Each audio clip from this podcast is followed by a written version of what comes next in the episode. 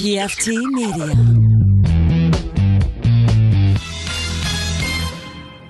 You are now listening to Cinema Crespediso. Chris All the Crespo fun. Radio Show. Everybody likes it. Listen to his shit.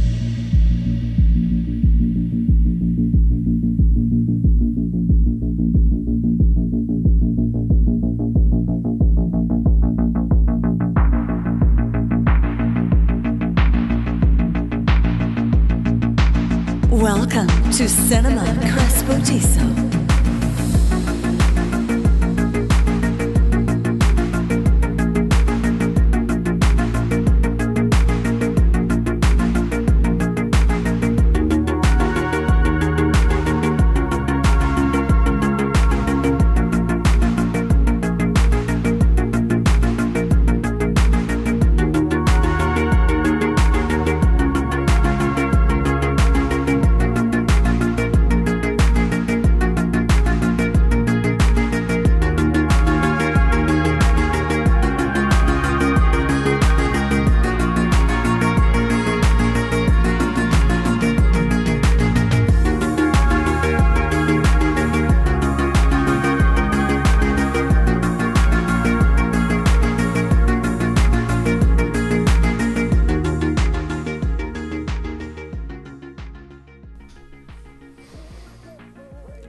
and gentlemen, welcome to episode 456 of Cinema Crespediso. That's right, this is your A New Hope through Return of the Jedi episode.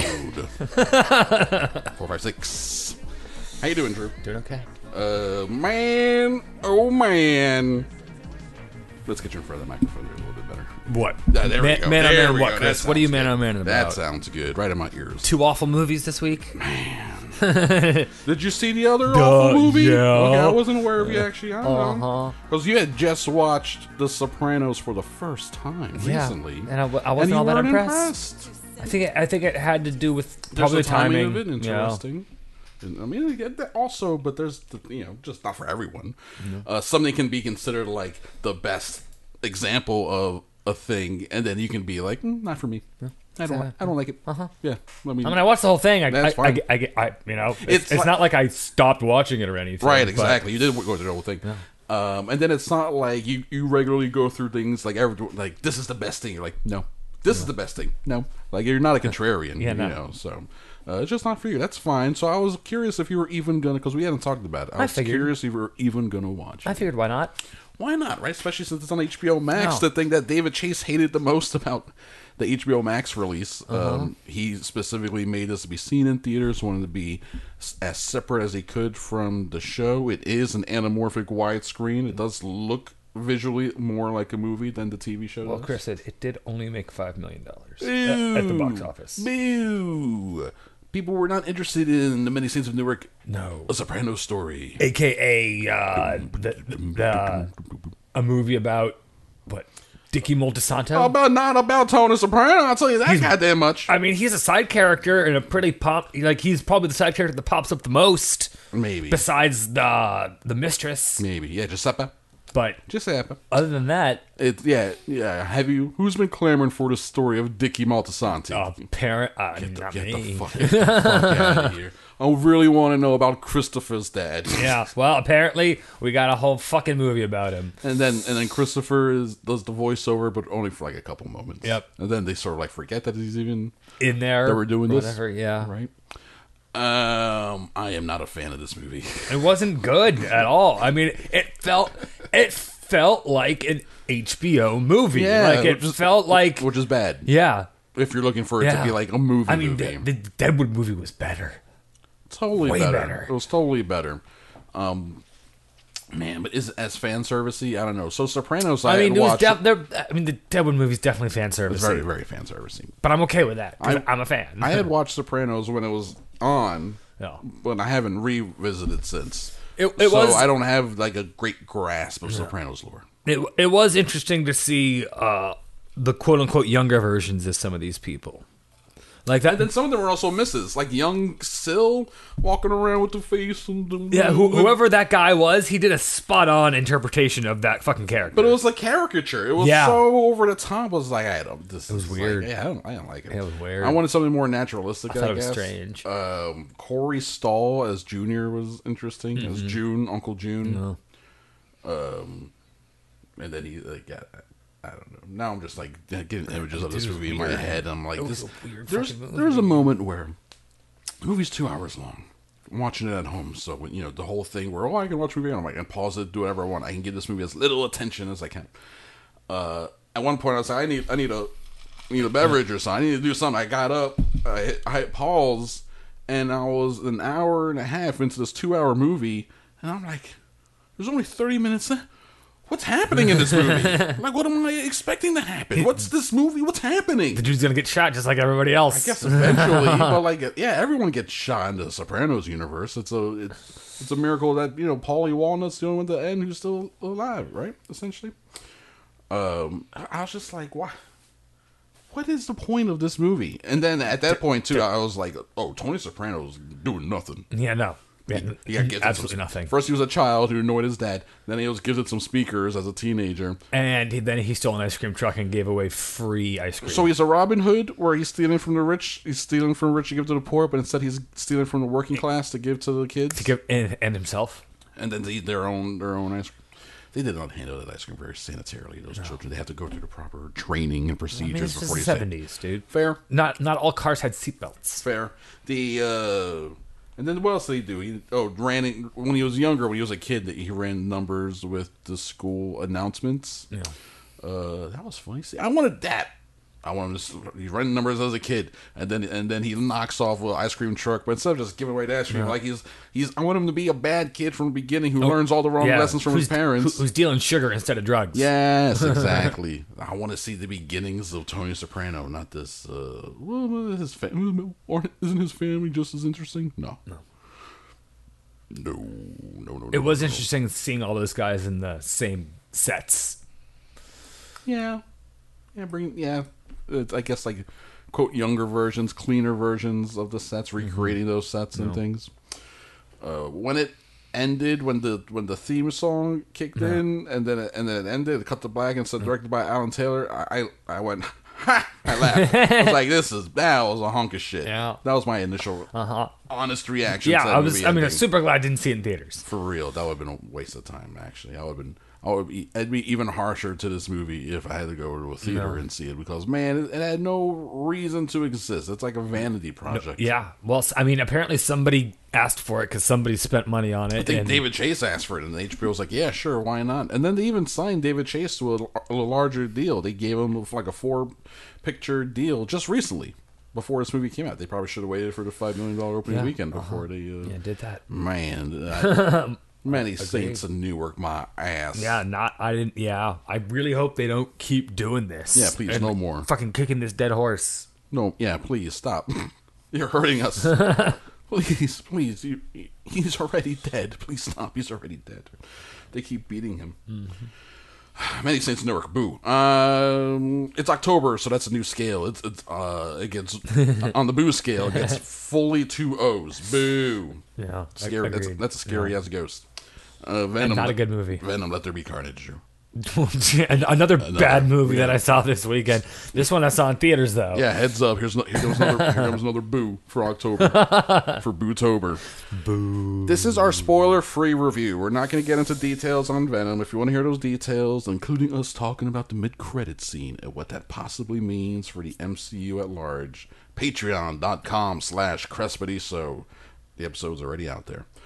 Um, Drew, you didn't like the movie. No. I, You- you- it I- I, I, I like the little word of you, but I there don't like was it either. there, there was no point. I mean, Carnage. Is, Mm. it's Carnage is a cool character, but it seemed it just seems like someone was like, okay, we like the character of Carnage, Yep. symbiote versus symbiote. This Yep. Mm. is the most famous. Let's just do it and see what happens. And they didn't pay only- attention to anything. It only feels like um It feels forced. It feels rushed. It feels Yeah. like nobody cared. They're like, we need to make a sequel because uh, the first one made a bunch of money, so let's capitalize Oh, on speaking the of- success. speaking of on the money- financial success. Speaking of speaking of financial success, Chris, How guess much- how guess- much- Guess how much money it made this weekend? Opening weekend, three day opening weekend, sixty million dollars. Ninety million dollars. Ay, caramba, coño! ay, ay, ay, mira. Seriously? Yeah, not joking. Jesus. I knew it was gonna. I do when wh- when the preview started and I turned around and saw how full the theater was. Yeah. I was like, was a- "This movie's gonna make a shit ton of money. it was a full theater, and then put that into context. Anecdotally, uh, Venom was playing again 15 minutes after that, and then like another 15 minutes 20 or 15 minutes after Yeah. that. Yeah, there, it's on three or four screens. Um, man, so I am now thinking. I don't know. Like, Eternals might be more like a 70 to 80 million dollar opening weekend. I'm thinking Spider Man. That's going to be your first post COVID hundred million dollar opening weekend. I mean, easily. Yeah, I think so. I think Yeah. I think that's going to be a big deal. The issue now with studios that I'm reading about, which is odd. I thought I thought the backlog would clear this out, but apparently uh, it's not working out to be that way.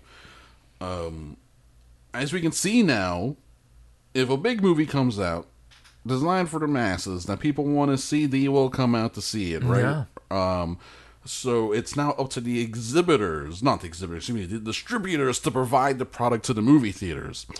Um, October they're gonna do pretty good because they got Venom this week, they got Bond next week, they got Halloween the weekend after that, and then Dune the weekend after that. People are gonna go see all those movies. Oh, they're gonna see all those movies, and there's plus little, some smaller movies interspersed in there. That they're gonna have their own little bumps. Um, Eternals the first week of November, and then there's like a three week gap before the next big movie, and then he gets to December where only like two weekends really have some decent sized movies. One of them, fortunately, being Spider Man. The idea being that there needs to be more bigger.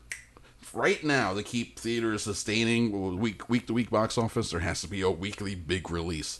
Um, but on the flip side of that, uh, with the lack of uh, movies coming out at that kind of pace, that leaves room for something like Free Guy. yeah, who it's number six this week made two million dollars, another two million dollars total of one seventeen. 117. This thing just for the last month has just been making two and a half to three million dollars weekend after weekend after weekend after weekend, getting it up to over a 100 million and closing it on 120. No. 125 maybe before it's all said and done. Depends how long it stays in theaters. Exactly. How much uh, now that we have a few more movies coming out? Um, Ghostbusters end of November. That's the that's the next big one. So there's a gap there between Eternals and Ghostbusters. Looking forward to that. Saw that trailer. That should be fun. That was like a new trailer. It's a good trailer. Pretty good trailer. Pretty good trailer. New trailer. Great casting for those two kids to being grandkids of, Yeah. uh, of uh, what's his name? Harold Egon Ramis. Spengler. Yeah, Spengler. Yeah. They look they look, they look like Spenglers. Yeah, yeah. They The- look like siblings and they look like Spenglers, Mm-hmm. right?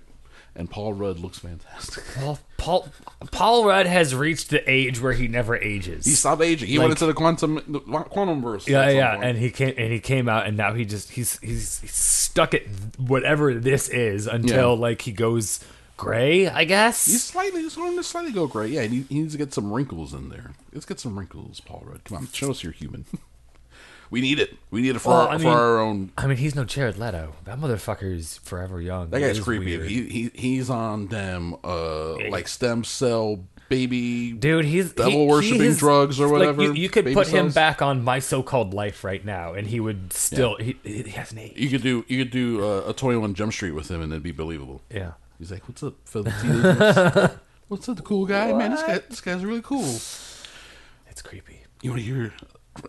You want to hear my band? No, no, no, no, no, no, no, no, no, we don't. Sorry, But we're only 30 seconds from Mars. I, I, I gave thirty seconds from Mars a chance. Like, I thought it was 30 seconds to Mars. But I said we are 30 seconds from oh, Mars. either way, As an allusion to that shitty ass band. whatever, whatever the direction is. I, I'm not I into gave, his music. I gave it a shot. No, it's not good. I'm not into his music. Not a fan. Um, Venom, Let There Be Carnage. The story is threadbare.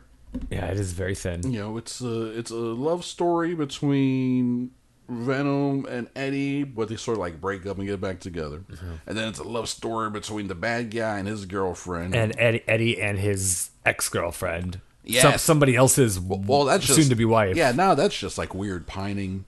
I don't like that. now you now you being an usurper trying to trying to just because no one likes Dan doesn't mean you gotta get in there and ruin their relationship. The or root for it to fail. The um, movie's not good. It- No. it- the uh, and I wanted more. Weirdly, even at the end of this movie, I still wanted more. Here's where you and I differ: more Eddie Brock Venom. Eddie. Ban- banter from Eddie. Eddie. It's- it's like, Eddie. Hey, what are you, what are you doing? Uh, Eddie. I'm, uh, this is my American accent. Eddie. I, I got from Philadelphia. Eddie. His voice is so strange in this. It's, I'm not a fan of You the must get a hold of your aggression. It, it's bad. Yeah. And then it's like at the end, it's like, I'll let you eat everybody. Like, why is he now he's doing like a German sort of? I don't so weird. Look at Tom Hardy. He tries. He does. Does it, Chris? He's going for it, man. He's going for it. Nobody gives a fuck what we think because the movie made ninety million dollars. million dollars. Let's say it makes then another forty million next week, and this this could make two hundred million dollars uh, within quick. a month. Yeah, yeah. It could be this and Shang Chi, highest grossing films Shang up until just broke two hundred. Just broke two, uh, and that came out early September, so that took two months to do. Um, no, it took a month. It's only been a month. So, yeah, all right, man.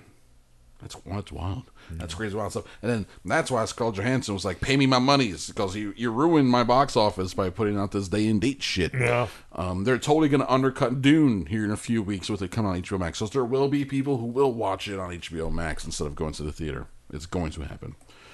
Oh man, Warner Warner Media fucked that up. Man, I just hope it does. I, I hope. I hope we get the second part. We gotta get that. Come if on. we don't, Let's- like, it's gonna be one of those things. Like, is, is this is this actually cursed? Yes. the cursed the cursed franchise.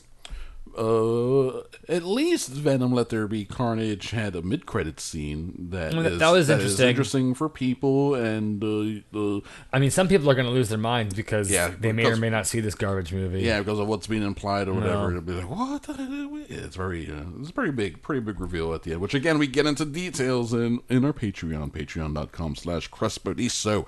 Sign up today to hear that and all the other uh, pretty cool stuff that we put out on a weekly basis. Um, yeah, man. Damn it, Venom. yeah, it wasn't good, These movies need to be R rated. but I knew it wasn't gonna be good. Yeah, we were we went in with low expectations, but I feel like it didn't even it didn't even meet those expectations. No, no. I mean, I thought it, I thought it had a chance of being better, and it, Yeah. it uh, as far as I'm concerned, they're pretty much the same movie. Okay. All right. I would say this one is better, but I'm also never going to revisit it ever again. There we go. For no reason whatsoever. Boo! Boo number two. Boo number two. Those those two ghosts popped up today and said, "Boo!"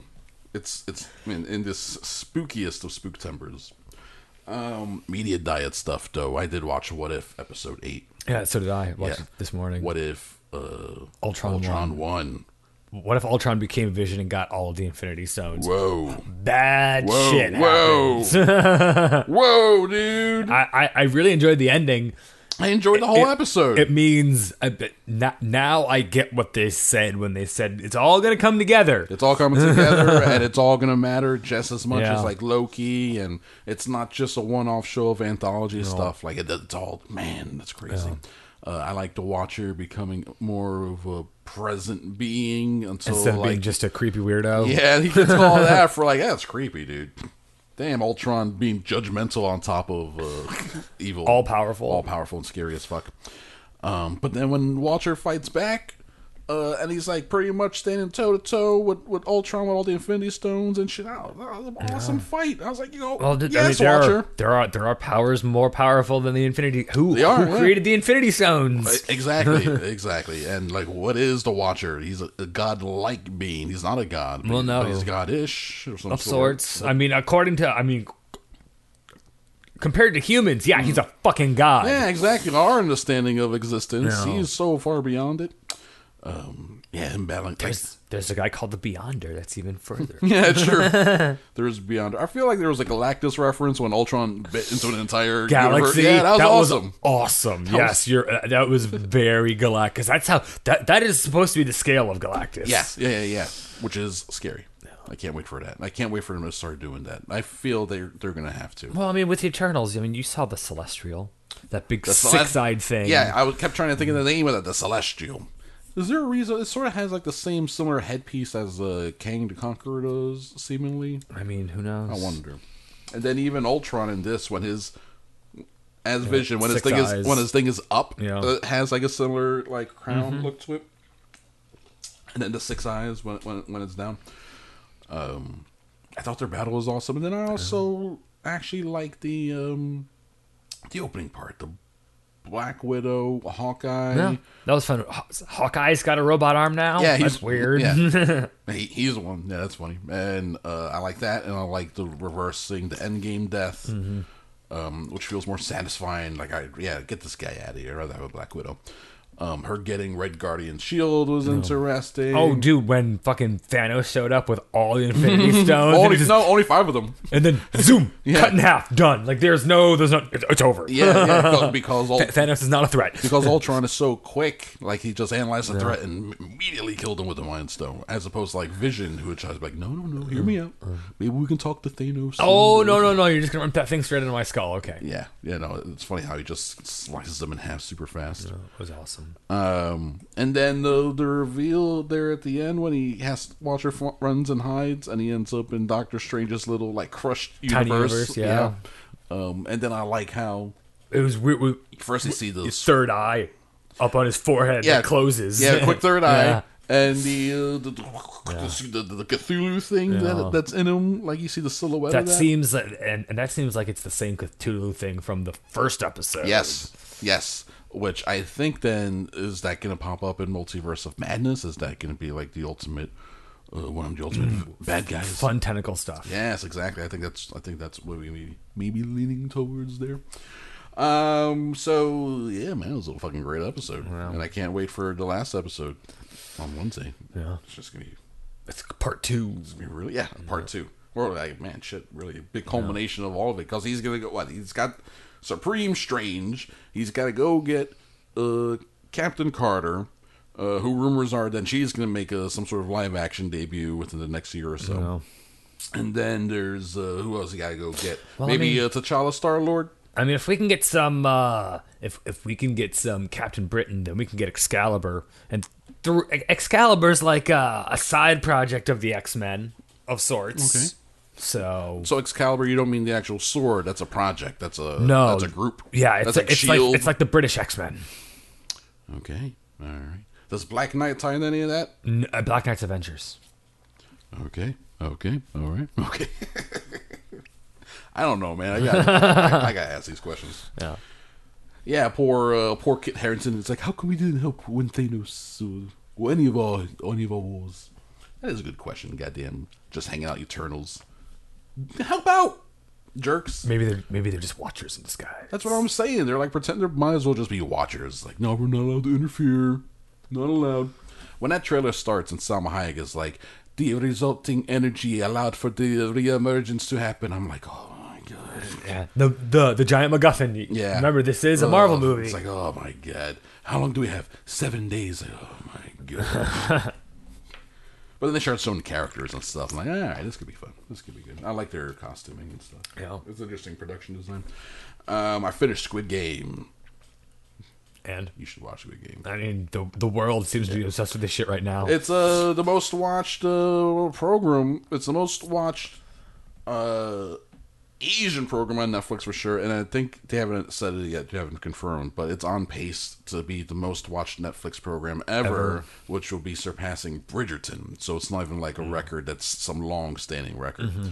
Um, but yeah, Squid Game has taken the world by storm. This uh, capitalist screed tale of the poor uh, who uh, kill each other for money while the rich laugh. Ha ha ha. This- I mean, that sounds like real life. Yeah, it, it, it could have just been called real life. Uh, you know, but they call it Squid Game. It, it's it's really good. Uh, okay, so uh, when the Americans finally remake it in ten years, they're just gonna call it Rat Race. I saw Rat Race. Different Rat Race. No, they got called uh, "Kill the Man with the Ball" or something. Hmm. Actually, yeah, "Kill the Man with the Ball" would be a good, good way to kill people.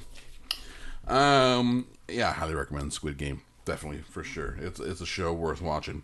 I'm also halfway through, almost halfway through the newest season of Nailed It. Man, Still love it. love that show.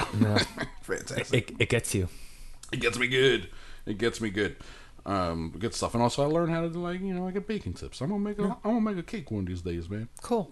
It's funny now, actually, when you watch Nicole Byer, she starts seeing what they're doing. It's no longer just Jacques calling out what they're doing wrong. Now she's like, nope, they did this wrong, they did that wrong. Well, Like- because she she inadvertently learned something. yeah, she's through like, experience. it- it's seeping in. Cake knowledge is seeping in. It's very funny.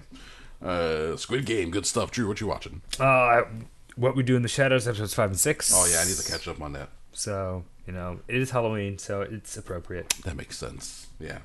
Coming up. Yeah, I need to. I need to catch up on that. one. I need to catch up on that. I need to. I, I'm caught up on Y the Last Man I- as well. I still need, there's only five episodes now, right? Yeah. Yeah. So I, I still need to watch episode five. Uh, and yeah, Introduction of a new character who's going to be around That, uh, for the, the major for the rest of. I mean, for the rest of the. for, should be for the rest of the story. Uh, uh, are you any more positive? Is it still just the same? Uh, it's still the kind of same ambivalence. yeah. The digital monkey bothers me. Still, I don't, that's not going to change. Right? That's always going to be the same throughout. Uh-huh. We, we just have to like make good with the fact that, I'm that, just- that, I- this is I- our, I'm this is our monkey. I'm This is ki- this is our monkey. I'm pretty. The only reason I'm watching is because I know.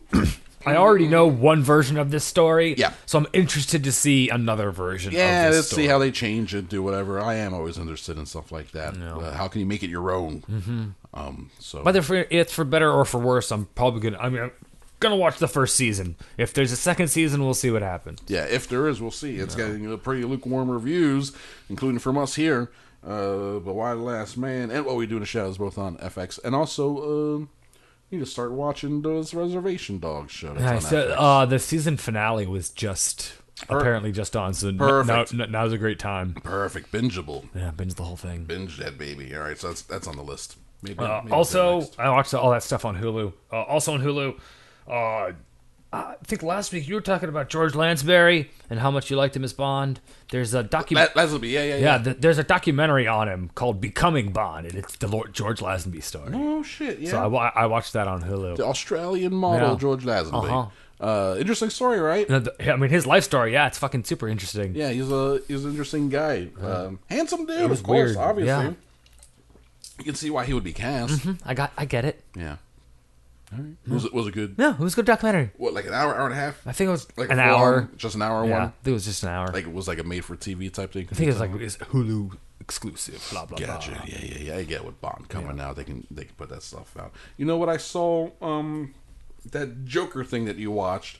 I saw it being pushed on the DC fan event of some sorts. It's called DC Fandom. Fandom is a virtual event. It's uh, starting here in a couple days. Um, I signed up for it because uh, everyone who signs up for it gets an NFT. Okay. and uh, you never know. Yeah. I'm, I'm, gonna- I'm gonna get my first ever NFT, sock it away somewhere, and don't worry about it. Um, the uh, they were pushing the um, what's it called? Joker, many faces, uh, Something like that. something like that. They were, they, were, they were pushing that like on the on the announcement page and all that. Like, hey, check this uh, documentary out. It's So good. It's worth watching. Definitely need to watch it. And it's sure. weird. It's just like buried in the extras Yeah, of one be- of these movies. Like it should be its own Yeah, title and everything. uh-huh. Like people check this out. Why? Why? I mean, so they are pushing it through that DC fandom thing. Um, what were we talking about before? The, uh, oh, the documentary "Becoming Bond." Uh-huh. Yes, it was good. And you like that one? Okay. I enjoyed it. All right. Also, George uh, on, Brain. on Netflix, uh, I watched a comedy special slash documentary called "Attack of the Hollywood Cliches." Oh, I I've been meaning to watch that one. Good. it's yeah, it's hilarious. It, it, I mean, they're they just show the same stuff over and over. I mean, there's it's a movie about Hollywood cliches. Well, so, all, the, all the tropes and conventions. yep, That all of it. Yeah. Yeah, it's, hilarious. It's good to watch that stuff if you're like a story writer or creator, because Uh-huh. then you can know the things that you can uh, avoid uh, or subvert. You know, in a way, Yeah. take people's expectations and, and turn them around somehow. Yep. Uh, so it's good. Yeah, it's, it's an it's an hour long, quick, hosted by Rob Lowe. Rob Lowe. Bec- he, he has a podcast. I'm sure he does. God damn it! So Everybody does. everybody's got a motherfucking podcast. And then on uh, H- on HBO Max, uh, they put out the DC animated uh, Long Halloween Parts One and Part Two. Ooh. Each of them an hour and a half. Whoa! Three hour extravaganza. Oh. Uh, So it's just an animated version of the Long Halloween. like quality animation, Yeah, it's kind of the- chintzy animation. it's the- same old, same old. it's the the it's the, the WB animation style. So Okay, the WB animation. Yeah. Mm-hmm. Yeah, yeah, that's okay. That's fine enough, I guess. Uh, good, like a solid adaptation of it. yeah, I mean it was it was pretty true without being you know as adult as some of the Long Halloween stuff was because they- you know Frank Miller. they dialed some of it back a bit? Well, just because the art style, you know, one's drawn by Frank Miller, which so it, it has a certain aesthetic. Yes. which puts you in a certain mindset when you're fucking reading the story. Sure. Uh, you know, in the animated version, obviously it's a little more accessible, not so grimy and gritty. That's true. Maybe a little less violent. That's true. Yeah, they would clean it up a bit. Know. Yeah. But it, it hits all the main story beats. So you know, if you So, saw, so it- still satisfying. yeah, so it, like if if you just watch The Dark Knight like we did, Mm-hmm. fucking want to talk about one of the goddamn influences, like half the movies right there. Yeah, that's true. So That's true. That and some Batman Begins is in there, Mm-hmm. and a little bit of uh, what was the one Batman and Robin. I think they they claim to pull from Long Halloween. Oh, it starts it's starting to run together. The twelve months of Batman.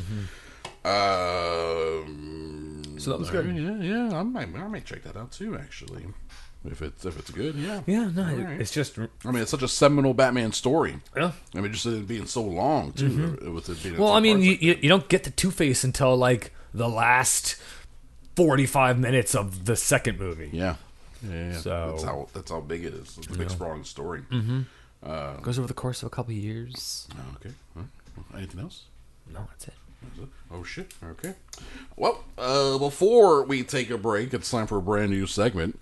Uh, it's going to be probably it will be a recurring segment. We'll find out how well it goes. It's called Chris Reed's uh, Dune Messiah, so you don't have to. uh, I read I read Frank Herbert's Dune Messiah. Okay, so what is this? The sequel to Dune? It is the first sequel. It's the first. Okay. It's the first of several sequels. The titles of the sequels are interesting. This is Dune Messiah, and then it's followed by uh, Children of Dune, God Emperor of Dune. Whoa, that sounds crazy. Heretics of Dune. Okay. All right. So it's the, Well. the- I guess against the God Emperor, and then the final one's called Chapter House colon Dune, which is a weird title. Maybe it makes sense if you've read Uh, the rest. by the time you it. get to it, yeah. sure, right. It's the last one of the six. So the first Dune is 700 pages, over 700 pages. This one's only 330, so uh, easier read. But uh, when it came out, um, apparently it wasn't very well received.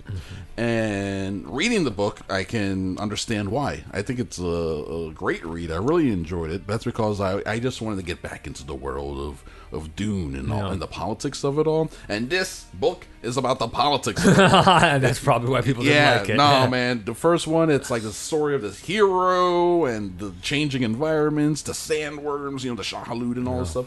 This is about um, uh, Paul as the leader, who uh, now it's like 12 years after he's become the leader, and he's 12 years into his galactic jihad, where um, it's about how, in his instance, he attained power by mixing in religion. So his followers believe him to be some sort of Messiah. Messiah. Yeah. He's really just He using started a theocracy. Exactly, he started a theocracy. He, he's really just using the spice melange to enhance his um, witchy training to to be able to have uh, it's called truth sense and to be prescient and stuff. Uh, there's like an explanation for it, but the the people see it and they whisper to each other that he sees the future. He's a god, and um, so he in this book he's grappling with the billions of people subjugated under his name and killed during his jihad.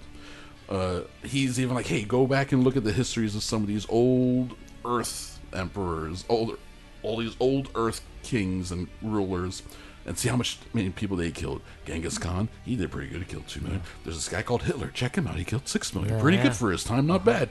Uh, Check out this guy named Stalin. Yeah. he, They- he killed a lot more than all of them. so uh, and then he's like, and now and then consider there's now- and, then, and then there's Mao. And then he's like, Mao, but he's like, consider now I told the five billion or whatever, and you know where where will we stand in history? So he's grappling with all of that. Well, I mean, when you go from ruling one planet to not even ruling a planet to ruling an entire solar system, Yeah, everything, galaxy, everything. Yeah, yeah, you're you're gonna be killing billions on a daily basis. Yeah, to know and everything. Yeah, and and it'll happen in your name. You don't even know that it's actually happening, but you know it's happening. Mm-hmm. And then it's also about how there's a conspiracy against him. So it's about the conspiracy happening. Uh, Will it come together? Will it not come together?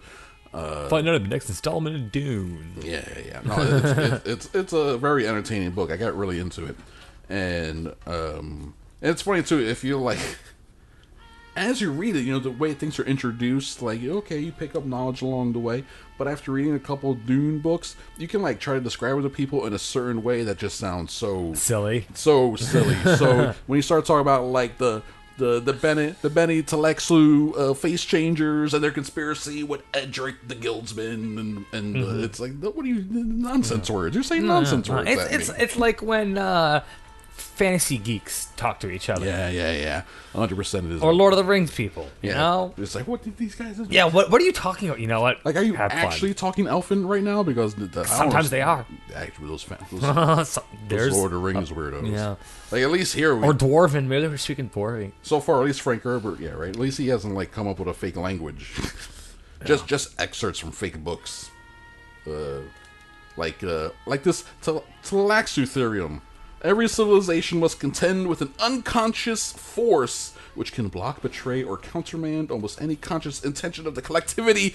That's the kind of stuff Drew, that is just Yeah. gripping you to your seat while you're. Uh, um, no, it's fun. It's a good book. Dune Messiah. I'm definitely gonna eventually Galactic philosophy. read the rest of them. Yeah.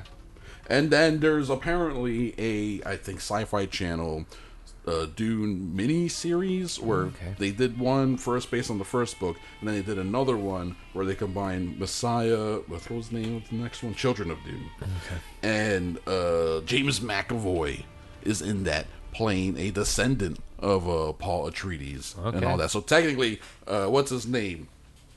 Uh, uh, Timothée Chalamet's uh, character. He's he's playing the dad of, of James McAvoy. I think the dad, or maybe even the granddad. Is this the DCU, the Dune, The Dune Extended Universe, so, so are we? Are we gonna have? So Sting exists in this universe then? Fuck yeah, he does. Hell yeah. As uh, as the Baron Harkonnen's nephew, this killer nephew. That's gonna be so good. That's gonna be Bill Skarsgård, I think, in the eventual second movie, which should be great. Um, man, I can't wait for Dune. It's just gonna be awesome. Yeah, I'm really looking forward to it. We're gonna go see it on the Orlando IMAX Giganto screen because fuck it, why Why not? not? it's time to go back. Yeah. Um, all right, it is time for a break. So uh, we got a a new sponsor who is paying us in soda.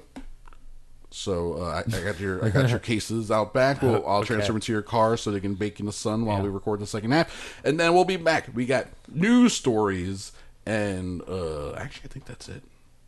So hope you guys are ready for some news stories.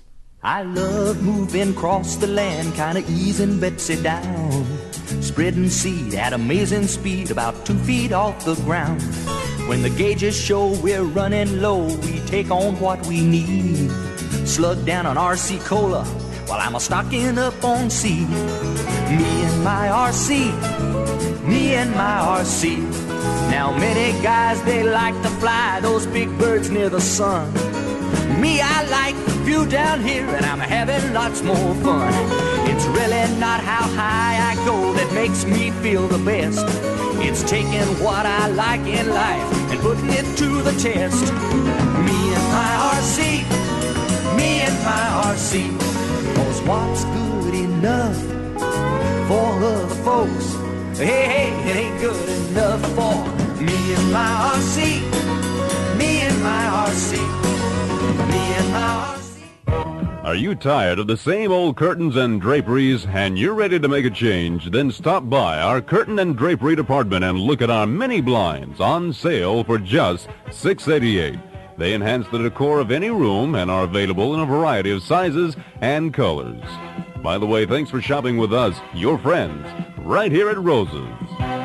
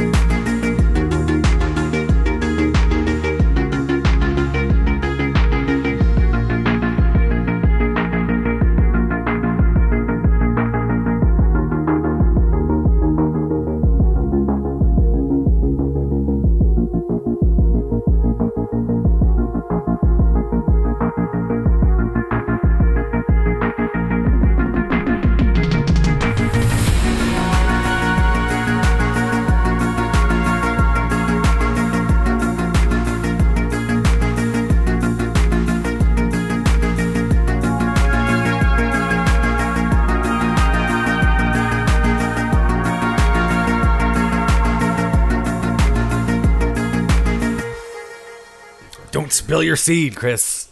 Ladies and gentlemen, the message from Drusilla Cogburn is do not spill your seed amongst the ground. Amongst the ground? Amongst the ground. Amongst the ground? Ladies and gentlemen, Preacher Drusta is here. Brother Drusta, thank you for preaching the word. It's like we're fading back in from a sermon. From a, from a sermon. Yeah. Uh, we're here in the in the in the grand church of the cinema to say, don't spill your seed upon the ground, for that is meant for at home. Uh, the uh, patrons, the attendants don't get paid enough here to, to to mop up after your disgusting selves here in the first church of the Lord of Movies. Uh, Stanley Kubrick. trying to think who we got stained glass of Stanley Kubrick to the right. We're gonna have one on the left here of Steven Spielberg going in, the, and it's the duality, Drew. It's the two. It's the two-faced god of cinema. Kubrick on one side, Spielberg on the other, representing the cold. Um, Comedy and tragedy. comedy and tragedy, coldness, sentimentality, the, I the mean, distance, it's, it's- closeness. It's, the symbol that they've used for drama and theater for how many thousands of years? uh, you know, I mean, let's ask a Greek. Steal from the best. Let's ask a Greek guy. We're gonna steal from the best here in our church of the Lord of the cinema of on high. I mean, that could be a viable thing, Chris, if you really want to. You know what? Like, delve into it. I guess we need we need you, to, you get some wicked tax breaks. we need to pivot can, somehow. You, you can buy a lot of land that way. we need we need to pivot somehow. So I know I already got a I know a loan officer who's all down for lending money to churches. Church of the Cinema. So we'll, we'll open the Church of the Cinema. We'll pull all our lessons from the works of our Lord, uh, uh, Lord on high, the Almighty Dollar, and, and, uh, we will have these things for us. And Brother Drusta has already laid down the first commandment of the church, which I mean, is do not spill thine seed on our floor because we are not sweeping, cleaning that shit up. Clean up after yourselves. I mean, I've always wanted to start my own religion. Well, hell, Th- thought it could be fun. I mean, it sounds pretty easy. I, don't, I mean, Just fuck with the masses. yeah, it's Take for the all, masses. take all their money, fill their heads with bullshit, and then leave. and, th- and, th- and then you just sit back. And when things get weird, you leave. one thing, when Because thing- things are eventually going to get weird. yeah, but, when- but as from what I have been told, when things get weird, the weird turn pro is what you do. So then you take that shit, you go televangelist. You, you, you, you, know you about keep that. you keep pushing, you keep pushing it. Uh, that's what, I- that's what we're gonna do. Well, that's what you're gonna do because you're gonna you're gonna be the face of it. I'm, I just- can- I'm gonna be the guy in the background collecting all the money, doing the Mr. Burns shit. Okay, that's fine by me. Excellent. Brother Drewster is passing around the plates, ladies and gentlemen. Fill the coffers. For you at home, on the screen below is our Venmo. Cash App, dollar sign, Church of the Lord of, of the Cinema. I gotta get that name straight. we gotta figure out what the name's gonna be. And we need to come up with some f- fun symbology and a- Yes. a, a weird backstory. Yes, lots of uh, uh, cinema, the reels, can film reels, film cans, lots of those, lots of images of that. Um, The golden film reel. we'll have uh, we'll, we'll have a cross with like Willem Dafoe hanging on it. but, it'll, but it'll be like Willem Dafoe from like uh, Spider Man or something. Okay. yeah, yeah. Just stay away from So it's not copyright so, so it's not going to be Robo RoboCop on the oh, the Hypercubus. on the Hy- Hypercubus. Um, I guess we is? could also have a, a, a, a Robocopus Hypercubus section as well. Why not? We, we, we, we, we worship many faces here. It's a church of many faces. I mean, uh, Tom Cruise would probably be super into it. If we could get his blessing, then we'd really be in the money. if we could get like Scientology spinoff, or if we just be a, s- uh, just a spinoff of them. I mean, if we're doing this just for the money, then that's the smart move. I am pretty much just doing it for the money, money and the exposure, and, uh, and and and just to get something going with my life here. it's just, let's just find a way to do something. Um, Patreon.com slash Crespediso. Sign up mean- today. I mean, hell, Chris, that actually might be a smart money. If you could get the distributors, Yeah. to agree to this silly plan, Yeah. and they could fund it too, they could get tax breaks because they'd be houses of worship. Ooh, the actual churches themselves. Can we somehow change the churches to houses of worship open uh, whenever they need to be to, to accommodate our. Uh, yes, they gotta. They, they gotta want to get it on that. they could get tax breaks. Man, let's, let's do it, guys. Do we know a tax lawyer? I, mean, I know some lawyers. I'm not sure if they're tax lawyers. Yes, And that's the problem. Yeah. It's very specific. The tax lawyer. Why did I put my drink so far away from you? I'm just saying it's a good idea. That's a good idea. We're gonna do it. Ah, yes. Mm-hmm. Gotta start doing hymnals and stuff. Hymns. No, not hymns. Spirituals. I think we're gonna be more of a spirituals type of gathering. Before every screening, we get together. We have a screening. We do a quick. Uh, everyone stand. Got the hymn book. We're all like, wade in the water. and then um, we pass around the, the collection plate while Drew Sakabra pass around the collection plate while I'm like, remember thine commandments, do not spill the seed. and then we show this week's movie, and it's like, uh, I don't know, uh, Dirty Dancing. it's Scorsese, not Scorsese, it's Swayze Appreciation Month here at the Church of the of the Face of the Many Gods of Cinema. No, the God of the Many Faces of Cinema. I to say many gods of cinema. I get No, see, yeah, no, not can't- many we, we- gods. We, can't go back. We can't go polytheistic. No, we got to go mono. There's one God. The cinema is the God. That's the idea to, to impress upon people that the God itself is not a single like person entity, but like an idea as an entity. Cinema as a concept is the God. All things are done in the name of cinema, which, which includes living your life. Yeah. And you take those life experiences and then you put them into the cinema either as a maker or a watcher. Because even as a watcher, when you sit down to watch a movie, you're bringing your own experiences to it, right? That's why you can relate to better movies than others. That's why you can relate, and then that's also uh, then there's a way in which you interact with the movie. The your understanding of the movie interacts with the art itself and changes it.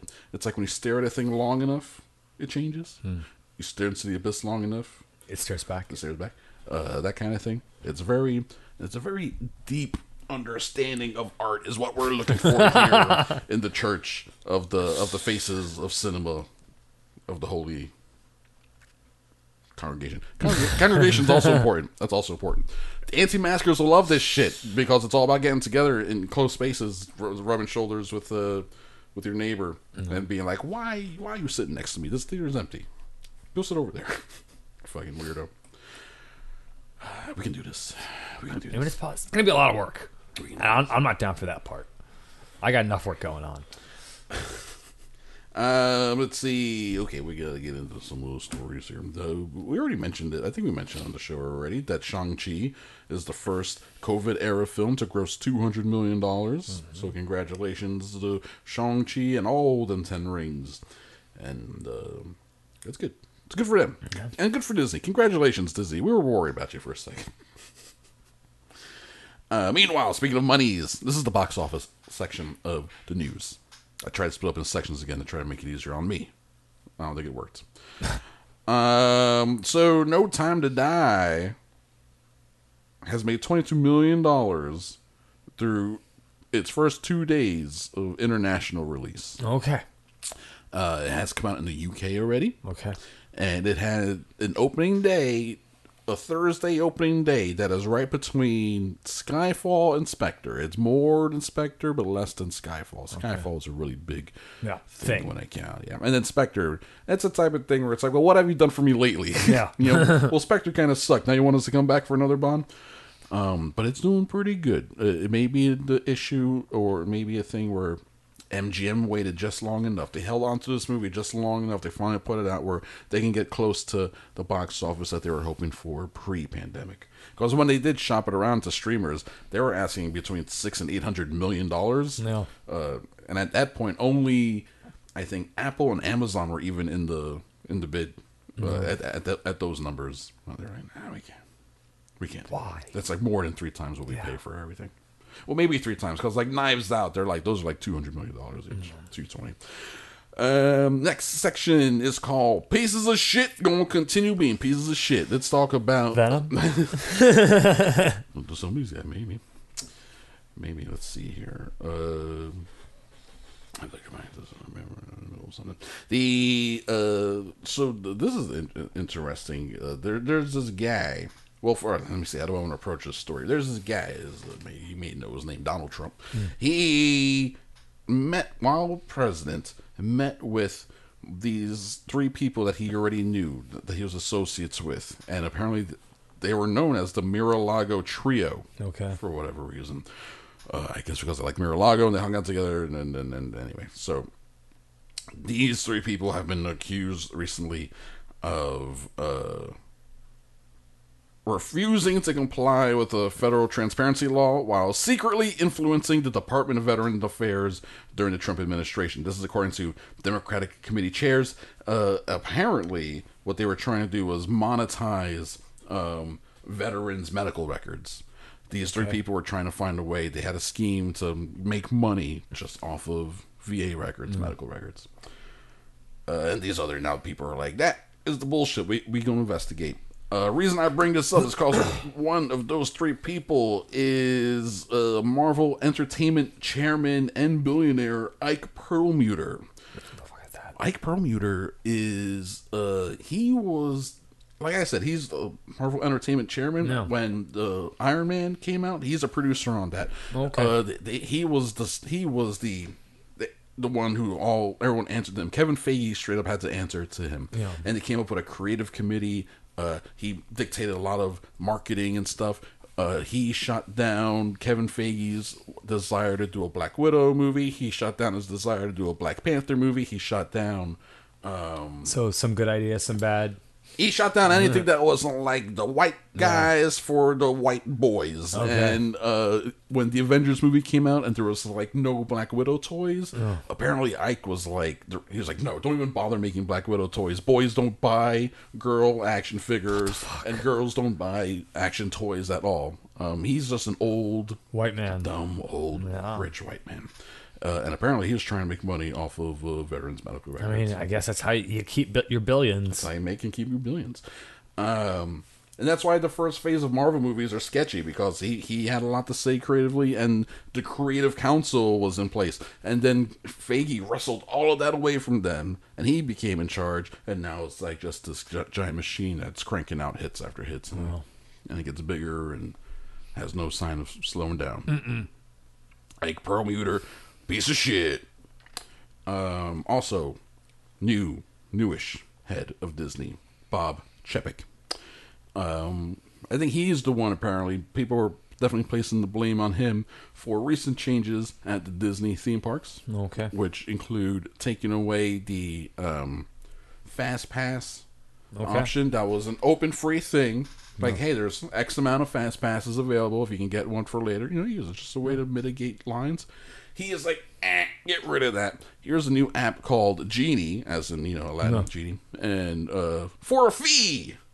You per- can- you can- you can use the fast pass. You, you can fast pass your way. It's called like Lightning Lane or some shit. and it costs what a dollar, two dollars, ten dollars, Maybe more, probably like five bucks, maybe ten bucks, maybe depending on the ride, obviously, and the popularity of the ride. It's probably surge pricing. So how popular so, is the ride? It gets so more the- expensive. So the rich can go on as many times as they want, as long as try, as long as they're willing to cough up the cash. Yep.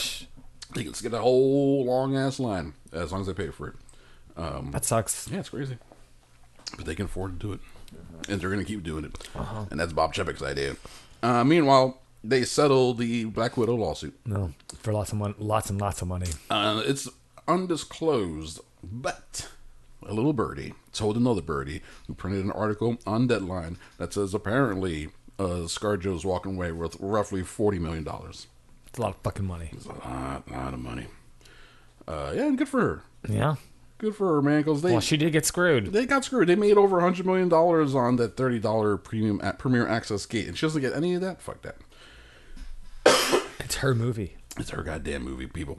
Uh, and you know what's weird? Um, uh, someone that I know that does not watch Marvel movies or anything like that does have like uh, nephews though and whatever, right? But mm-hmm. knows these movies exist, doesn't watch them. Watched Black Widow with her with her family. Enjoyed it. Yeah. Like this middle aged lady who's like doesn't even like action movies or nothing, and she was like, "Oh, that was, that was fun." She enjoyed it. She and apparently followed bad. it no problem, and so I mean that's a good sign for the movie not having to you don't need to see the other 20 movies you know it's not Well, I it's mean- not like endgame. No, it's not like you don't you don't need to see the last twenty movies. You might miss a reference here or miss a reference there and be slightly confused, but other than that, you're still Man, gonna. that's 100% true and like i have seen all the movies and i still miss references and stuff you know because i'm not that deep of a, a lover of these goddamn movies. They're, they're fine. They're mostly fine.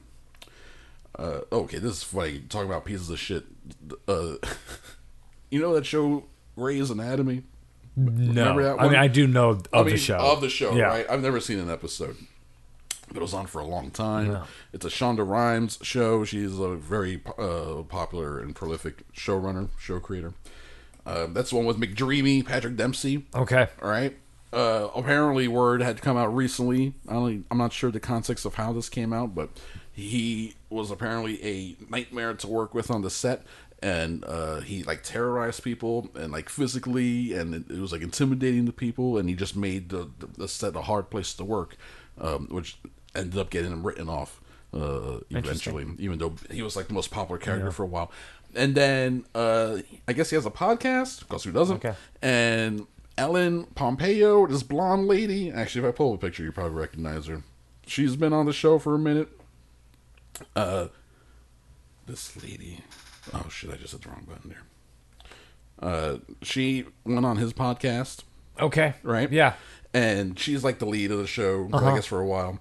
And she told the story like I don't think she got the reaction she got from from telling the story, but she told the story in this podcast about how um, uh, Denzel Washington got approached to, to, or he asked, or something happened where he got to direct an episode of Grey's Anatomy because it's a Okay. way for him to just get his Get, get his chops. Yes, exactly. Maybe make a couple bucks, and like he knows someone there, um, uh, who like one of the executive producers was like a friend of his or whatever. So he gets to do an episode, and Ellen Pompeo, Pompeo, whatever, however you say her name, claims that it was told to her like, "Oh, this is like."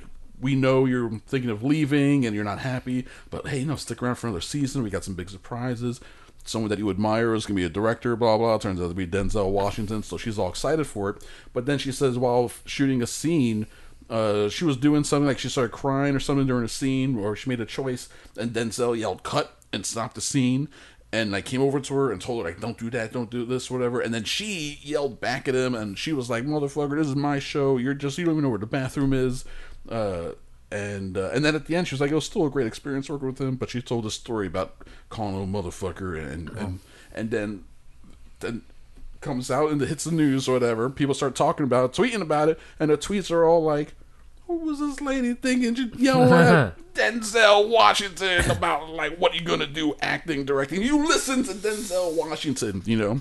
Uh, she did not get the reaction, I think. Yeah, well, I mean, And, uh, she, she told her story. she told her story and uh and then it made me think of how there's a history of like this show there's something about this fucking Grey's Anatomy show. It's a show where I already, I talk about Pa- Patrick Dempsey being a douchebag. Um, this dude Isaiah Washington, he is an actor or was an actor on the show where uh, he used the F word for gays about uh, fellow like coworkers twice on two separate occasions. Like he was warned the first time, and then the second time got his ass uh, fired. Another person, um, oh, and then the one the, the actor that he called gay was actually uh, in the closet at the time, so that he came out No. at that moment or right after that. Uh, and then apparently, after he came out, he says that then his role got smaller and smaller in subsequent seasons. And then one day he gets a script where his character dies by getting run over by a bus, and everyone's like, "They literally threw him under a bus. they killed him. They threw him under a bus." Yeah, I mean, there's a there's another story too. Hollywood Oh, can be an awful place. It is an awful place, uh, but a lot of awful stuff got concentrated on this one set because it also includes Katherine Heigl, who at the time like withdrew her name for Emmy consideration, and when people asked her about it in the media, she was like, "Oh, I feel like the material given to me by the writers of the show this season was it was subpar and wasn't you know wasn't good. I didn't want, so I didn't want to submit it." And then everyone on the show was like, "That." Bitch, what she's like, we're making her popular, and she's gonna fucking talk about our work like that publicly. And and Heigl has since said that that was a mistake to talk about it that way. So Yeah. she's seen the error of her ways. But man, Grey's Anatomy, that show. People loved it. Some people love that shit. Is it still going on? I think it may be. No, I But people so. still love it. Maybe not. I don't know. Um, let's talk about some old man, old man mad at stuff.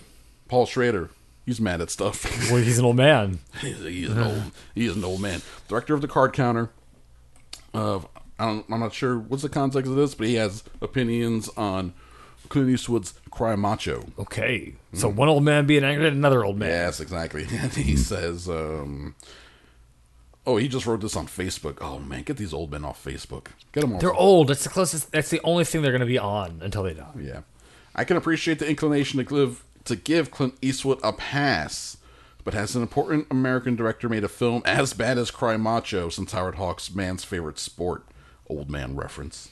I mean, I don't know. Um, it fails in every way screenwriting, lighting, location, sets, props, wardrobe, and casting. When early on Eastwood employs an under the car shot of a boot hitting the ground, I thought, great, he's going to riff on the stylizations of macho westerns, but that was the last interesting composition in the film. Uh, blah, blah, blah, blah. These characters' insights had value 30 years ago. It was like listening to a criminal apologize to the family of his victims in hopes that the judge will cut him a lesser sentence. He, he did not like this. Not like it at all. Okay. I mean, it, it, it, I, it, the movie was forgettable, so it's fine. Uh, Cry Macho. Yeah. yeah, yeah. It's it's minor. It's minor, minor Eastwood for sure.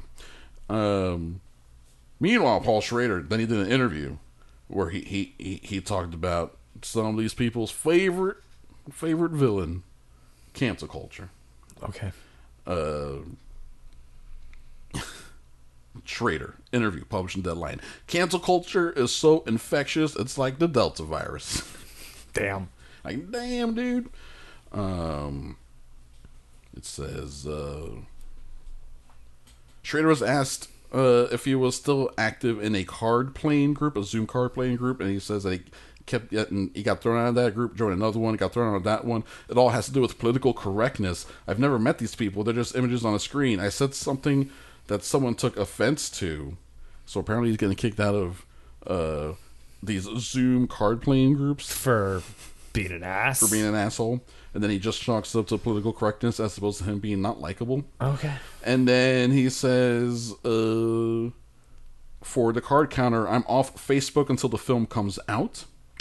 And then when asked about the old adage that there's no such thing as pa- but bad publicity, he says, it's still somewhat true. Publicity is publicity, but more and more careers have ended. Not because of criminal charges, but because of personal charges, whether it be Kevin Spacey, Scott Rudin, or Johnny Depp. They have gotten caught up in cancel culture.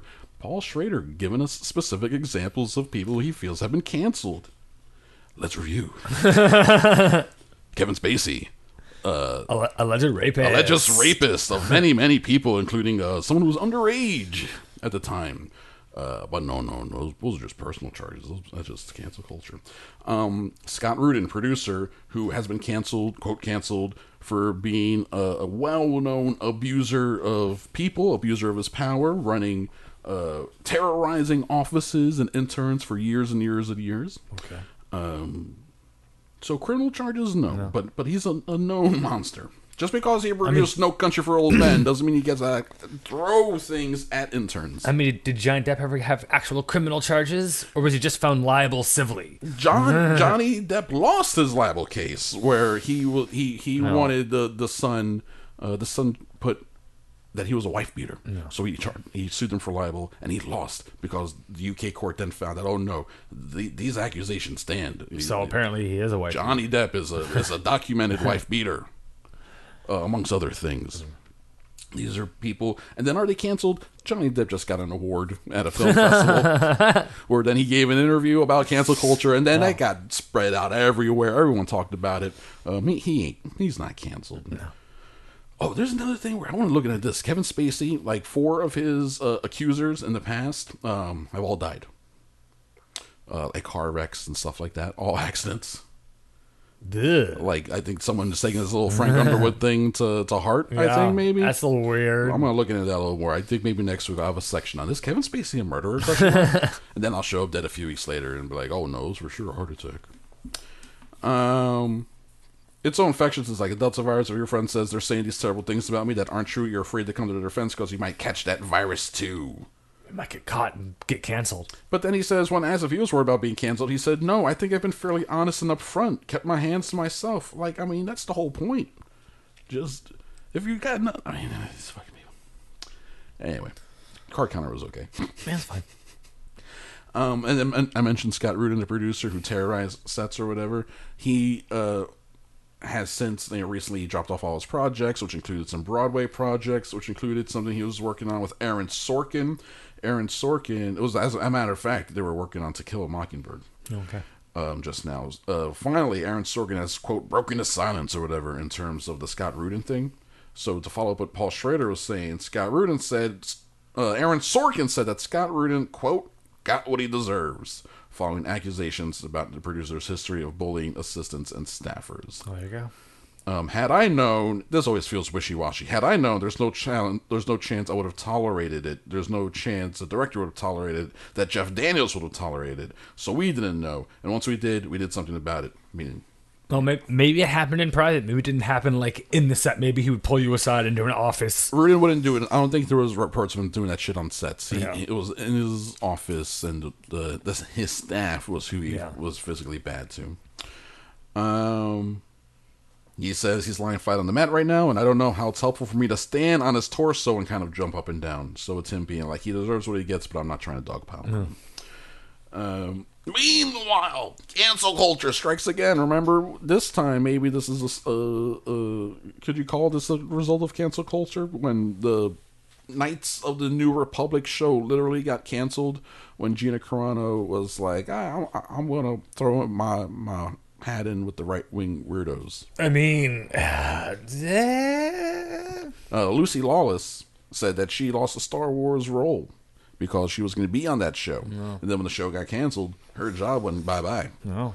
Uh, but maybe we'll see Lucy Lawless. I mean, it's- in the Star Wars show in the future. I mean, it's up to Disney. They're the ones who are putting in all the money to make this show. Yeah. So Uh-huh. if if they're not happy, then you're not getting your show. And to be honest, I don't want that show. I mean, Knights of the New Republic, it would have been whatever. space cops. I don't want space cops. Give a shit. Space Cop. Give a shit about the, the these rebels turn police like roaming around the universe trying to dun dun dun boom boom boom boom boom tss, tss, tss, boom boom boom boom boom boom boom Bow, bow, bow, bow. boom boom boom boom boom boom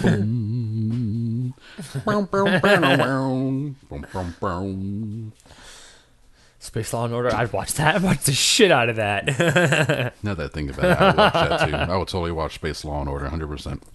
I would hundred percent watch that. Uh, some quick casting notes here. Apparently, at one point when they were making F nine and they were trying to figure out who would do it, who would play uh, um, Dominic Toretto's dad, before they struck on, I think before they decided on prequel or not prequel, but flashback stuff. I think it was gonna be like Heavy modern flashback stuff. yeah, yeah. Before they went that route, there was a talk where it was gonna be like modern day. They were gonna come across his dad, and the casting, dream casting for them in the room at the time was Denzel Washington. Okay. good, good old Vin, racially ambiguous Vin Diesel. was like that was uh, Denzel. No.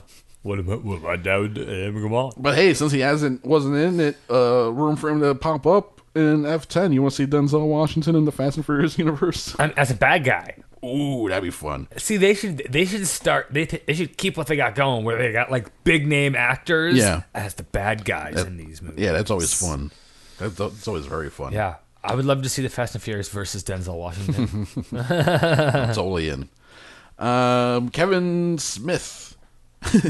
this is actually funny. Kevin Smith always is best when he tells stories. okay. Right? That's that's my favorite version of Kevin Smith, the one who tells stories, not the one who directs, um, but the one who raconteurs. And he has this funny story about when he um, uh, had a heart attack. um, let me see what else I got here. No, that's not the story. I'm sorry. So he had a heart attack, almost died, but he pulled through, obviously, right? And um, And then he lost a bunch of weight. he lost his weight. He got he got his health in order. Good for him. He can't throw away his oversized uh, hockey jerseys because they cost too much. They're all custom made, like fat man jerseys. So now he's just like swimming in these clothes. Well, it's weird. Um, so he told a story about how he was on, he was in the hospital, he's recovering, and then he gets a call from Kevin Feige at Marvel, and he's like, "Oh, this is it. Like, they, I guess they feel bad, and finally, I'm getting my chance to direct. So here comes the job offer." So Kevin Feige gets on the line. It's like, "Kevin, big, big fan, think you're great. And he, you know, sad to hear that he had a heart attack. Blah blah. Happy that you're doing better. Just the typical like niceties." And then Kevin Smith's like, "All right." Here it comes, here comes the job offer. And then Kevin Feige's like, well, good talking to you, buddy. I'll see you around. And click, and that's it. He does no job offer for, for Kevin Smith, uh, which I think I'm fine with. Yeah, I think I'm fine. that. Um, Anyway, that, that's that, that that's that's some casting stuff. Uh, a quick war story. I was hoping to accumulate more of these during the week, but I only got one, and it's from the set of X Men Apocalypse. Okay. Apparently, I I didn't put two and two together. I don't I don't think either of us did. It's uh, we had an X Men um, reunion in the card counter because Tye Sheridan is the goddamn Cyclops in those movies. Oh, you're right. So it was Cyclops and Apocalypse. Yes, Yeah, you're right. And he uh, was He talking was about see that's just it. Tye Sheridan was so forgettable as Cyclops those in mo- that the- movie. yeah, that the Apocalypse and uh, the, the most recent one, Dark Phoenix. no. They're forgettable. They're just bad. Well, and Tye Sheridan was forgettable in the movies. Yeah, Like, for some reason, the Cyclops character, like he's so forgettable in every X Men movie. Yeah, he's a boring ass character. he sucks. He's a boring character. He's got eye stuff. Good for him. Um, the uh, he said seeing Oscar Isaac on the set, he felt bad for him because they were shooting in Montreal during the summer, so it was over 100 degrees every day. It was humid, and he has this huge outfit. They're shooting outdoors, and uh, for him to sit, there, quote, sit down, they had like a weird chair Rig stool thing, yeah, where Yeah. you could sort of like just lean on it. Um, man, that must have been a brutal set, and that's just Sheridan talking. O- Oscar Isaac hasn't really. He may not have shit on that role just yet. Um, where were we at? Time? And why not everybody else has? Yeah, why not, buddy? oh, he's a gentleman. Oscar Isaac, he's a gentleman. All right, we're, we're doing good on time. I have a decent amount of stories. Yeah, we're good. Uh, hey, you want to go see? I have it here. You want to go see the one night only showing of uh, Rocky versus Drago, the Rocky Four director's cut? No. Oh, all right, I'll go see it myself. Damn it. Uh, well, that's coming. Okay. November, early November. 40 extra minutes. I hope it's 40 minutes of montage. I hope it's just 40 more minutes of training and 40 more minutes of uh, the hearts on fire. Whatever that song is. On Yeah, no, no, thank you. Okay, I'll see it by myself. It's a Fathom event. One night only. And then it'll be on Blu ray and streaming, I'm sure, like within a couple weeks. Uh, Tom Hardy deeply invested in a third Venom movie, obviously. I mean, I mean, oh, duh, yeah, we saw how gonna- much money it made. I know how I know how much money it's gonna make. I'm I'm not interested anymore. Yeah, but I yeah. mean, I don't know, right? Yeah. You know what? You know how they would draw me in, how he would draw me in for Venom 3 with the right director. He pulls in. I mean, it's got to be the right every. They've got to just okay, okay. Uh, uh, uh, figure something out. how about this? How about they got to figure something how, about out. how about this? Brandon Cronenberg's Venom 3. now that I would, but there. It's that has to be rated R. Like, there's no way that movie Ow, can be. PG thirteen. It could be unrated. that doesn't work that way. I know. I know. That's not. That's a. Ill, That's never gonna happen. I mean, that would be wow. that's, a, that's an ill fit. That'd be bonkers. That's an ill fit. I mean, it's a great fit, but it's just no one's ever gonna make that movie. No, that it's movie. a great fit for us, but for for, Yeah. for money wise. Yeah, no one's gonna make that movie. And that's not the movie anybody wants to see.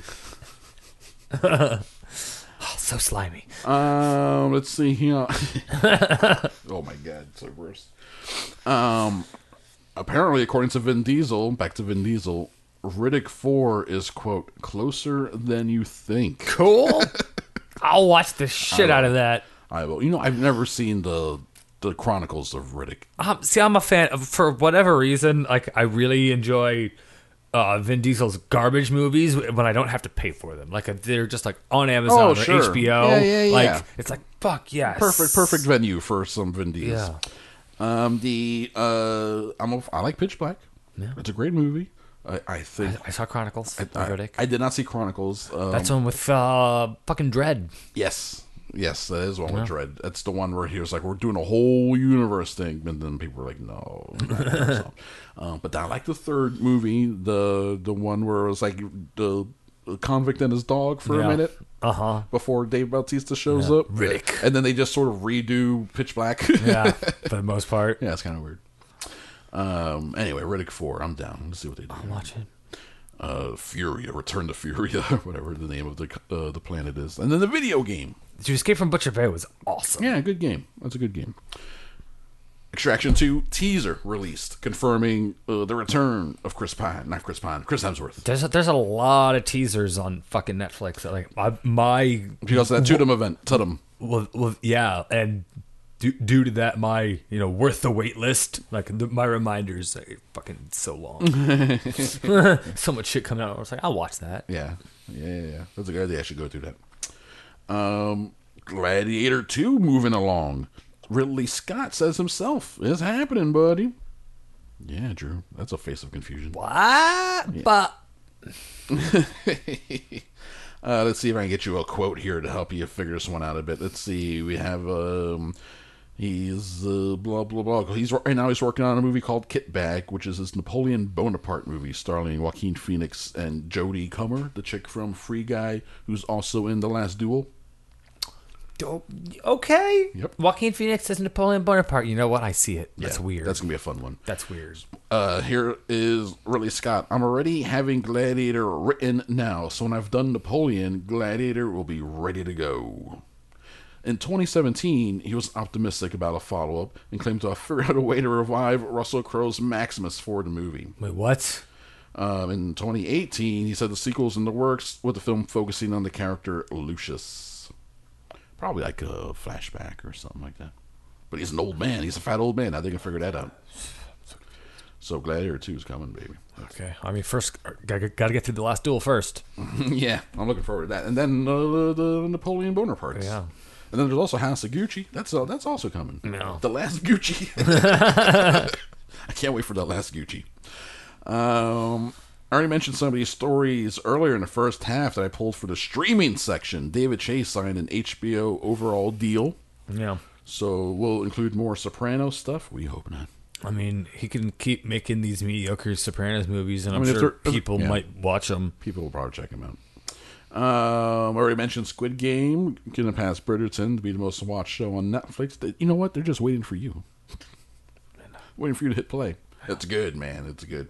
Uh, I'm seeing a lot of Squid Game related memes and videos and challenges and stuff on uh, TikTok, The on, TikTok. on social media, including people doing a real life like version of uh, just a game that takes a, a piece of honeycomb and just like etching out uh, a shape and trying not to break it, and it's it's cute. It's fun. Okay.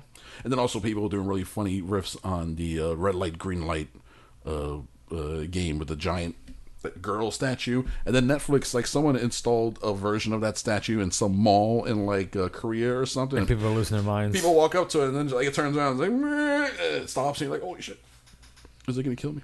The Yes. um, William Shatner. Do you remember these books? I remember seeing the covers, never read them. In the '90s, he had a series of books called TekWar. Who made fun of them all the time? Was it Stephen Colbert?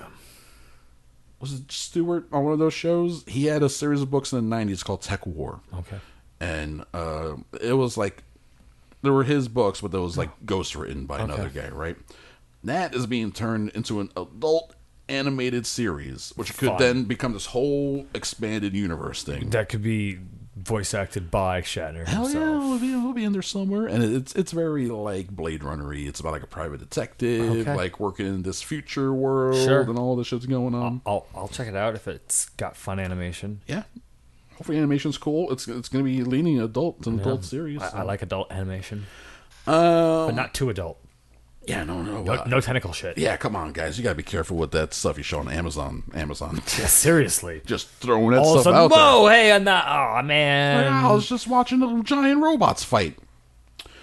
Um, let's see. Oh, Boba Fett. Book of Boba Fett. Robert Rodriguez is the Book of Boba Fett. Yeah. That's a weird sentence. This is gonna be fucking awesome. It's coming December.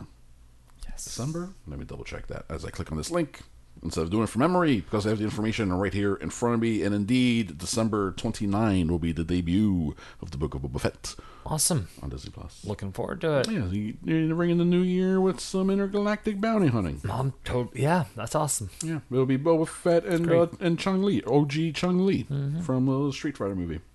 Fun. Apple TV Plus has under 20 million subscribers as of July, um, and that's not good. They're they're they're falling behind quickly all the other competitors. So Well, there's see just- if Apple TV can, I must can say, do there's it. just so many options out there. I don't know what kind of programming they have. I mean, I keep seeing stuff with uh for this thing See. I guess it was some weird future thing where everybody's blind. Yes. Jason Momoa fights Dave Bautista. Yes, they've been working on that, right? That looks that actually looks interesting. That's the only thing that's ever caught my eye from them. uh, they have this new show, um, Foundation, that's uh, is based on Isaac Asimov uh, Oh, okay. book. Um, so it's its own like big sci-fi thing they got going on. The pictures I see online gives me sort of uh, Raised by Wolves vibes. okay. Um, so they got that going. I think people like it. I'm not sure. They the the morning show isn't really getting any good buzz. That's that their take on um it's Jennifer Aniston and Reese Witherspoon. And it's like a morning show. It's like the newsroom, but Yes. but, with, but with a morning show. yes, people don't like it. Um, what else is there? The, the, there's the the, bu- bu- bu- bu- bu- M Night Shyamalan show, Servant. About, about it's like about a, a, a, woman's baby dies, so then someone gives her like a replacement fake baby. And it, then it becomes real or Yeah, something. well, uh, it, it gets Shyamalan somehow. no, There's a second season of that, interesting. either in the works or already happened. I'm not sure. Yeah, so I don't know. They're gonna have to figure out their identity or whatever um, to get people, draw people in. Meanwhile, uh, you know what? Thank God, maybe there aren't enough streaming options out there because, uh, Streaming options are like taco shops in Orlando. yeah, they are, They're and fucking everywhere. and most of them ain't that great. Cruel Intentions, the TV show, is coming. okay. Yeah, all right, that's weird. That's weird enough. to IMDb TV, Which is free which is free. if you have Amazon Prime. It's owned by Amazon, and uh, they are now. you just get ads. That's all. You just get the ads, and they are now developing stuff for that channel. They're trying to boost up IMDb TV and make it more of a, a destination, free destination app for people to use. Interesting. Yeah. Um, let's see how much time we got here. Do I have time for my celebrity garbage segment? You tell me. Yeah, let's get into some celebrity garbage and then wrap this baby up. Dolly Parton banned from TikTok. Okay. I don't know why. No one knows. Fun. But uh, she, Maybe- po- she posted a video. Where she's like, "Hey guys, Maybe me." she said something anti-Chinese. I, maybe, maybe, maybe she did. Is she anti uh, like Chinese uh, import or something? She put up a video. Was like, "Hey guys, it's me," and then her shit got taken down. That was, and then people were like, "What the fuck? This is weird." Okay. She's America's goddamn. She's our treasure. Maybe she's banned in China. Dolly Parton banned in China. They really are cracking down on a lot of like media stuff in China. Dude, they just declared cryptocurrency illegal. Yeah, that's a big hit for uh, crypto fanatics. Um, they've also they uh, there's like certain popular actors and actresses who have had their like all of their movies and TV shows have been taken off of like any streaming services, any libraries. Their like their versions of IMDb pages have been wiped. clean. Like whoa, they're like No. just erasing people. Um, it's crazy. Well, the victors get to write history. Yeah, So they, they do. Good for them. we love the Chinese. We love them. We love their government. We know all about the the church of the many headed gods of uh, cinema. Appreciates the Chinese communist agenda. And, we, uh, whatever they want us to do, we'll do. Just leave us alone. Let, let, let, let us be, please. The Robert Downey Jr. Uh, has his choice for his best role, his best movie. What do you think that is? You know it. his best role. Yeah, and it's for sure in this century.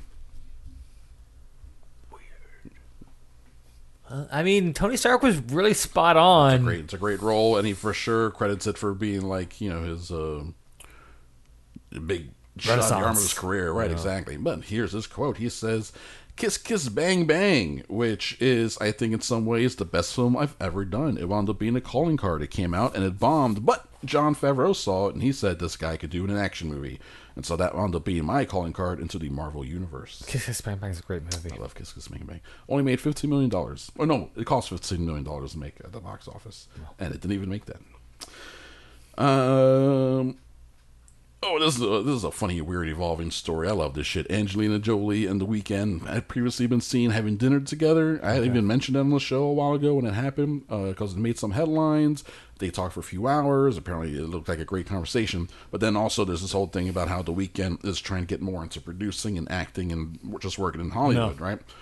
Um, they have gone out on a couple of dinners together, and they even went to one where uh, apparently they then went back to like his place or something. They tracked him, the paparazzo tracked him back. Uh, uh, there's it's up in the air whether or So not maybe, they're maybe she, maybe she wants a piece. they may be uh, they may be you know No, I'm sure. I'm, as, as, I'm sure. As long as it's consensual, everybody's happy. Yeah, that- they look happy. they look happy. There's one source who's like, uh, her eyes light up whenever she talks about him. Another source is like, it's purely professional. There ain't no way nothing's happening between the two of them. Um, they just like appreciate each other's blah blah blah. I don't know. We'll see. I'm sure she appreciates his penis a lot. Oh yeah. While he sings, he's like. um, final story: Jason Momoa winning Father of the Year awards. Um, maybe with but with his kids. His kids are twelve and fourteen years old, and he took him to um, uh, the UK premiere, the London premiere of No Time to Die, and uh, Billie Eilish was there as well because she did the the theme song. Okay. And while they were out there on the red carpet, uh, they just like got together, took a picture, and then I'm apparently sure the kids freaked out. apparently she like lingered with them and hung out while they're waiting to get inside and, and talked to them and was like really cool to them. Uh, and then he uh, posted uh, about how how nice she was, and then and, and made them happy. It, it's very sweet. It's nice. I wish Jason Momoa was my dad. He's not. He's not my dad. Damn it.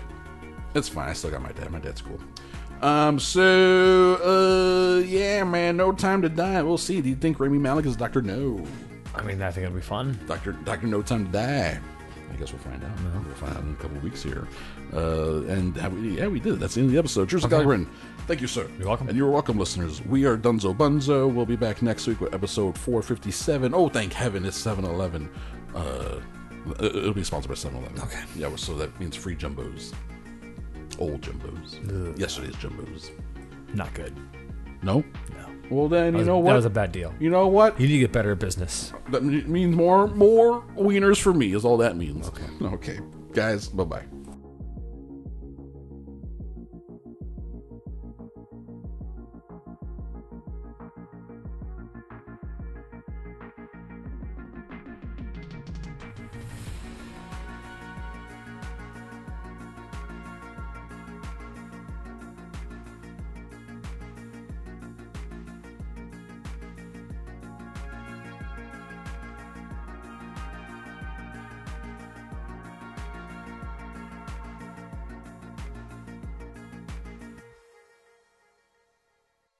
A PFT Media production.